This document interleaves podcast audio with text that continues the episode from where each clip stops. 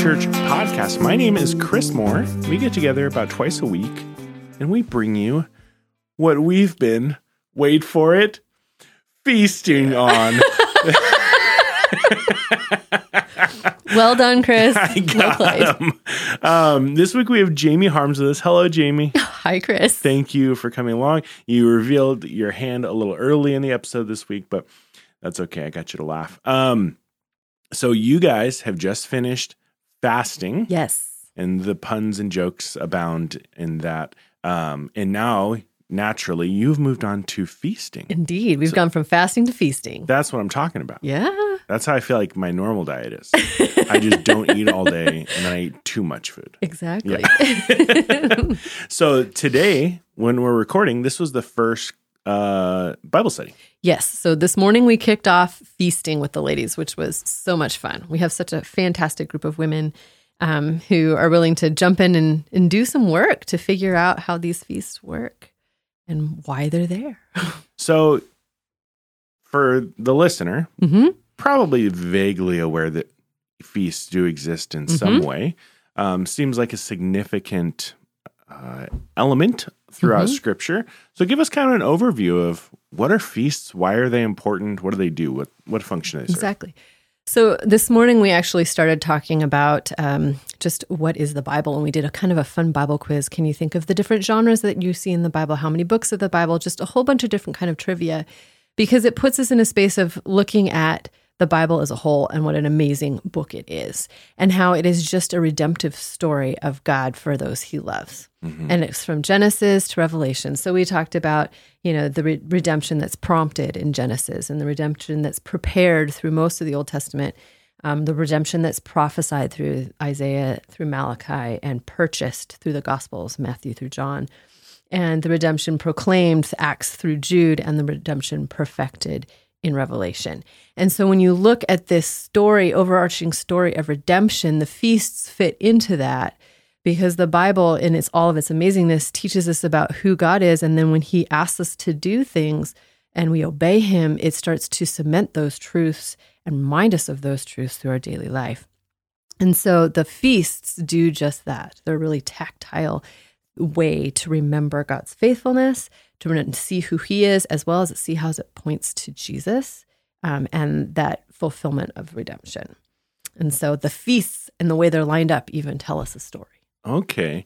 Now, I'm reminded of, uh, you'll have to correct me if I'm wrong. Was it Lent last year that you recorded the um, the series on the the feasts? Yeah. So last last year for Holy Week, we did the series of four that you helped us with, and we mm-hmm. did foot washing and communion and Seder, and then the Tenebrae. So you're welcome to head back to the blog and, and refresh Yes. yourself if you wanted to. But yes, Passover is part of Easter, and Yes. so it does. The feasts tie in with Easter. Yeah, and I remember one point you made in our conversations, maybe, Mm-hmm. was just the significance of each of the elements. Yes. Um, you know, bitterness, bone marrow. There was like all these different pieces, Mm-hmm. and they did play that reminding, very intentional role to kind of cement, like you shared. Exactly. And and so with Passover they do they ask those questions, and they have certain prayers and then they do taste and feast on those different elements that remind them of the Exodus and the God who brought them out of Egypt and established a covenant with them.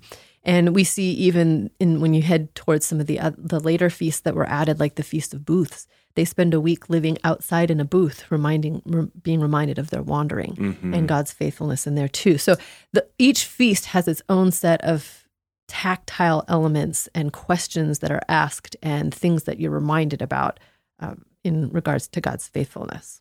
Okay, I'm going to ask maybe an obvious question, Sure. maybe not. Do I need to be homeless for a week? no. Okay, so so we're not necessarily. This isn't a a binding thing upon us now as Mhm. believers, but obviously there's still value in Mhm. looking back at them. Well, we talked about well, what does this mean for us as New Testament believers this mor- uh, this morning, and and the fact that you know we do have some feasts that we are called to. The main feast that we see in the New Testament is that of communion, hmm and we are to do communion. We are under a new covenant, but I think it's really helpful for us to look back into Leviticus and it is all about the sacrificial system and so forth to because then we understand Jesus' sacrifice for us. Mm-hmm. So I while I don't think it's required of us to follow these feasts to a T, I think they really do provide a tactile way for us to understand and learn something different Yeah. about how God interacted with his people. Yeah. Well, even communion, I've I haven't admittedly participated in any of these other kinds of feasts. Mhm. Uh, I don't know that I'll ever do booths, but um, Some people do booths at other people's like places. So, you know, they'll all get an Oh. Airbnb somewhere or Oh. house swap. Okay. like So, any rich friends out there, let's do booths. You can move into my house. I'll move into yours. Um, it is uh um, how do I say it? It is different. I guess is the simplest way of saying it. To really focus on the bread and the cup, hmm and and to center your mind and your prayers and and direct your affections towards what we've all received hmm as a product of the cross. So there does seem to be a uh, we've talked about it in like the framework of lit- liturgy hmm in a thing we do looking to a, a greater truth or or a reminder of a greater truth. Well, we're forget forgetful people. I mean, even you look at the Israelites in Exodus, how many chapters does it take them to totally forget that God brought them through the Red Sea? Yeah. You know, so we are by nature forgetful. And so we need these regular reminders and these rhythms. And I think that's why God established these Old Testament feasts, which actually come in groups, um, to tell a story and to remind us of the story, just like communion does Yeah. um, for us New Testament believers. So what are these groups Mhm. of feasts and then kind of what roughly narrative piece do they tie into? Exactly. So there's if if you read through scripture, it talks about the Jews making the trip to Jerusalem three times a year. And actually these feasts comes in three groups. Okay. So the first group is uh, starting with Passover, and Passover is kind of the beginning of the Jewish New Year. And uh, so Passover happens, and then the day after Passover so is when unleavened bread starts. Mm. And as soon as unleavened bread finishes, it's first fruits. So in the span of about 10 days, you hit three feasts.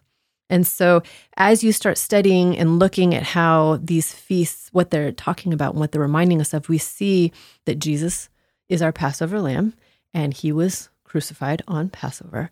We talk about unleavened bread and the and the leaven of sin. And so there's this element of sanctification and purifying us from sin and this rest that we have to find in in Christ because of our sin.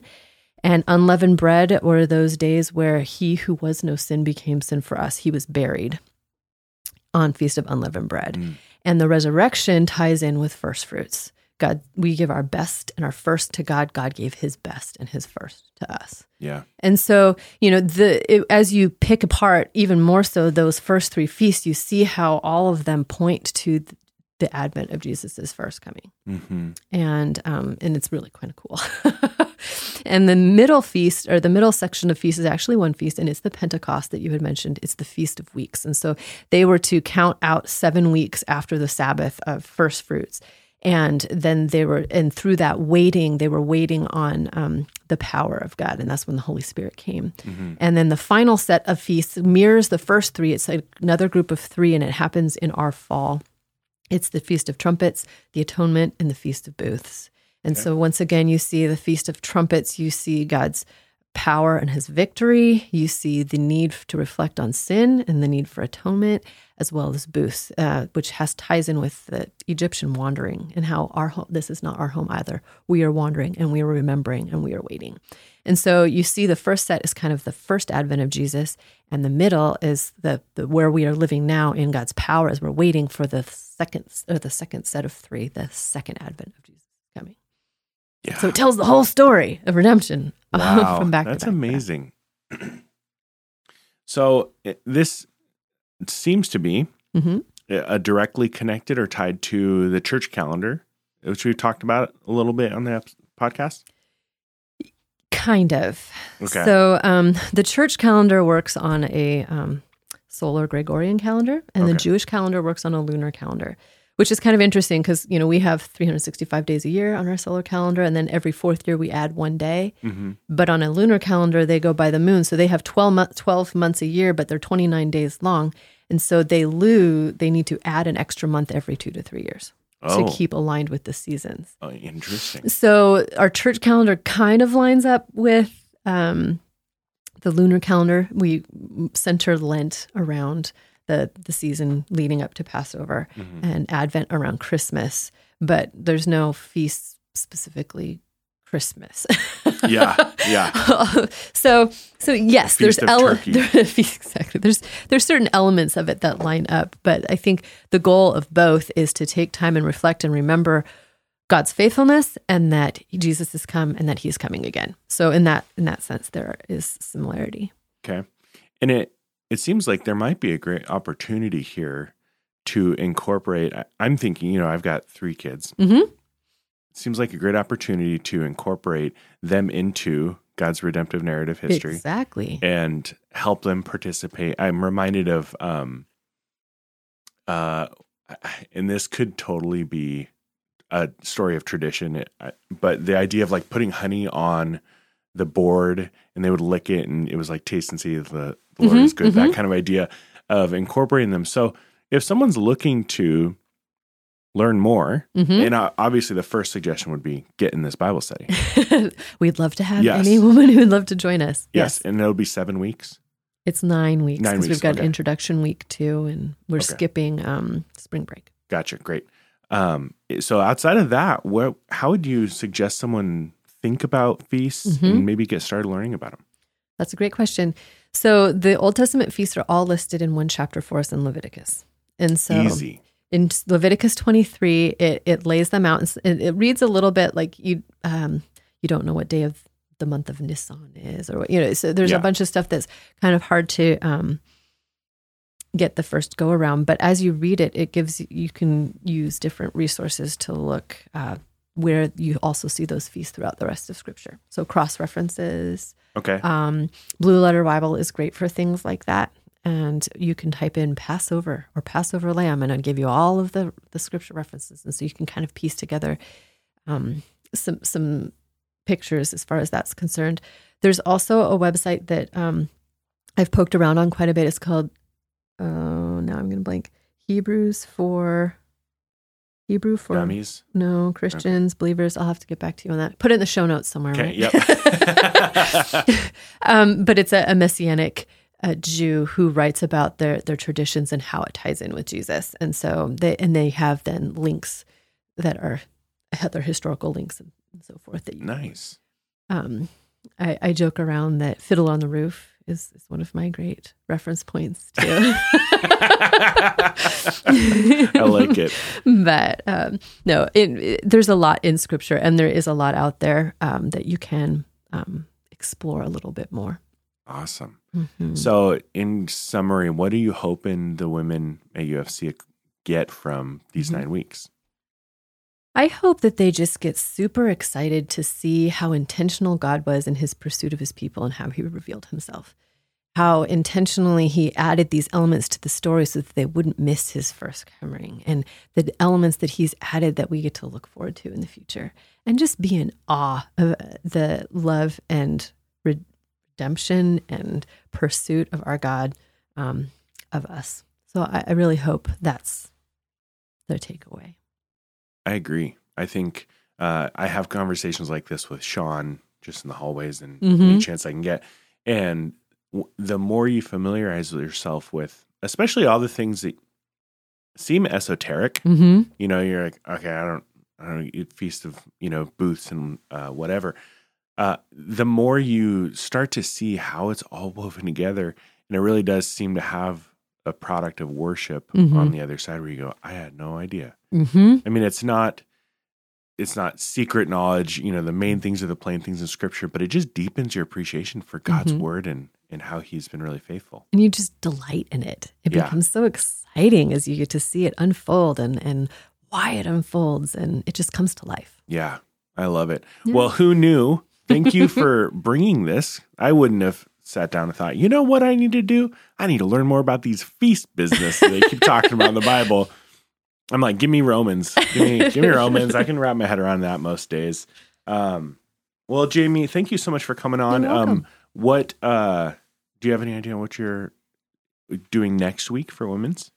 Next week, we are t- talking about um, kind of the, the foundation as we get into feast. So, we're going to be talking about kind of spiritual amnesia and the Israelites who are wandering and why feasts were given, or one of the, some of the reasons that why feasts were given them, and tie that in with Sabbath, which is kind of like the preamble to the other feasts that are coming along. Awesome. All right, you guys. Uh, hopefully, you will appreciate feast a little bit more. Your ears will perk up when you hear that uh, from the pulpit or or uh, it's small groups. And um, if you are a lady and you're not already plugged into women's Bible studies, get get there. Good stuff. We have a good time. Yeah, they have a good time. they snack sometimes. I don't know. We we were talking about trying to figure out if Juanita's counted as unleavened bread. you are asking the important Cause, 'cause questions. It's like feast time. So can we bring Juanitas? yeah, that's Yeah. got to count, right? I don't know. Uh, I can take that with Jesus in heaven when I get there. Um, Jamie, thank you so much for sharing this You're stuff. welcome. I appreciate you always bringing something valuable to to these times. Well, thanks for having me. It's Yeah. a pleasure. We'll get you next time. Well, thanks for listening. Thank you to our guests for coming and sharing what they've been chewing on in God's Word. We produce these podcasts and release them twice a week, so please subscribe so you don't miss out on one. And don't forget, love God, love your neighbor, and make disciples.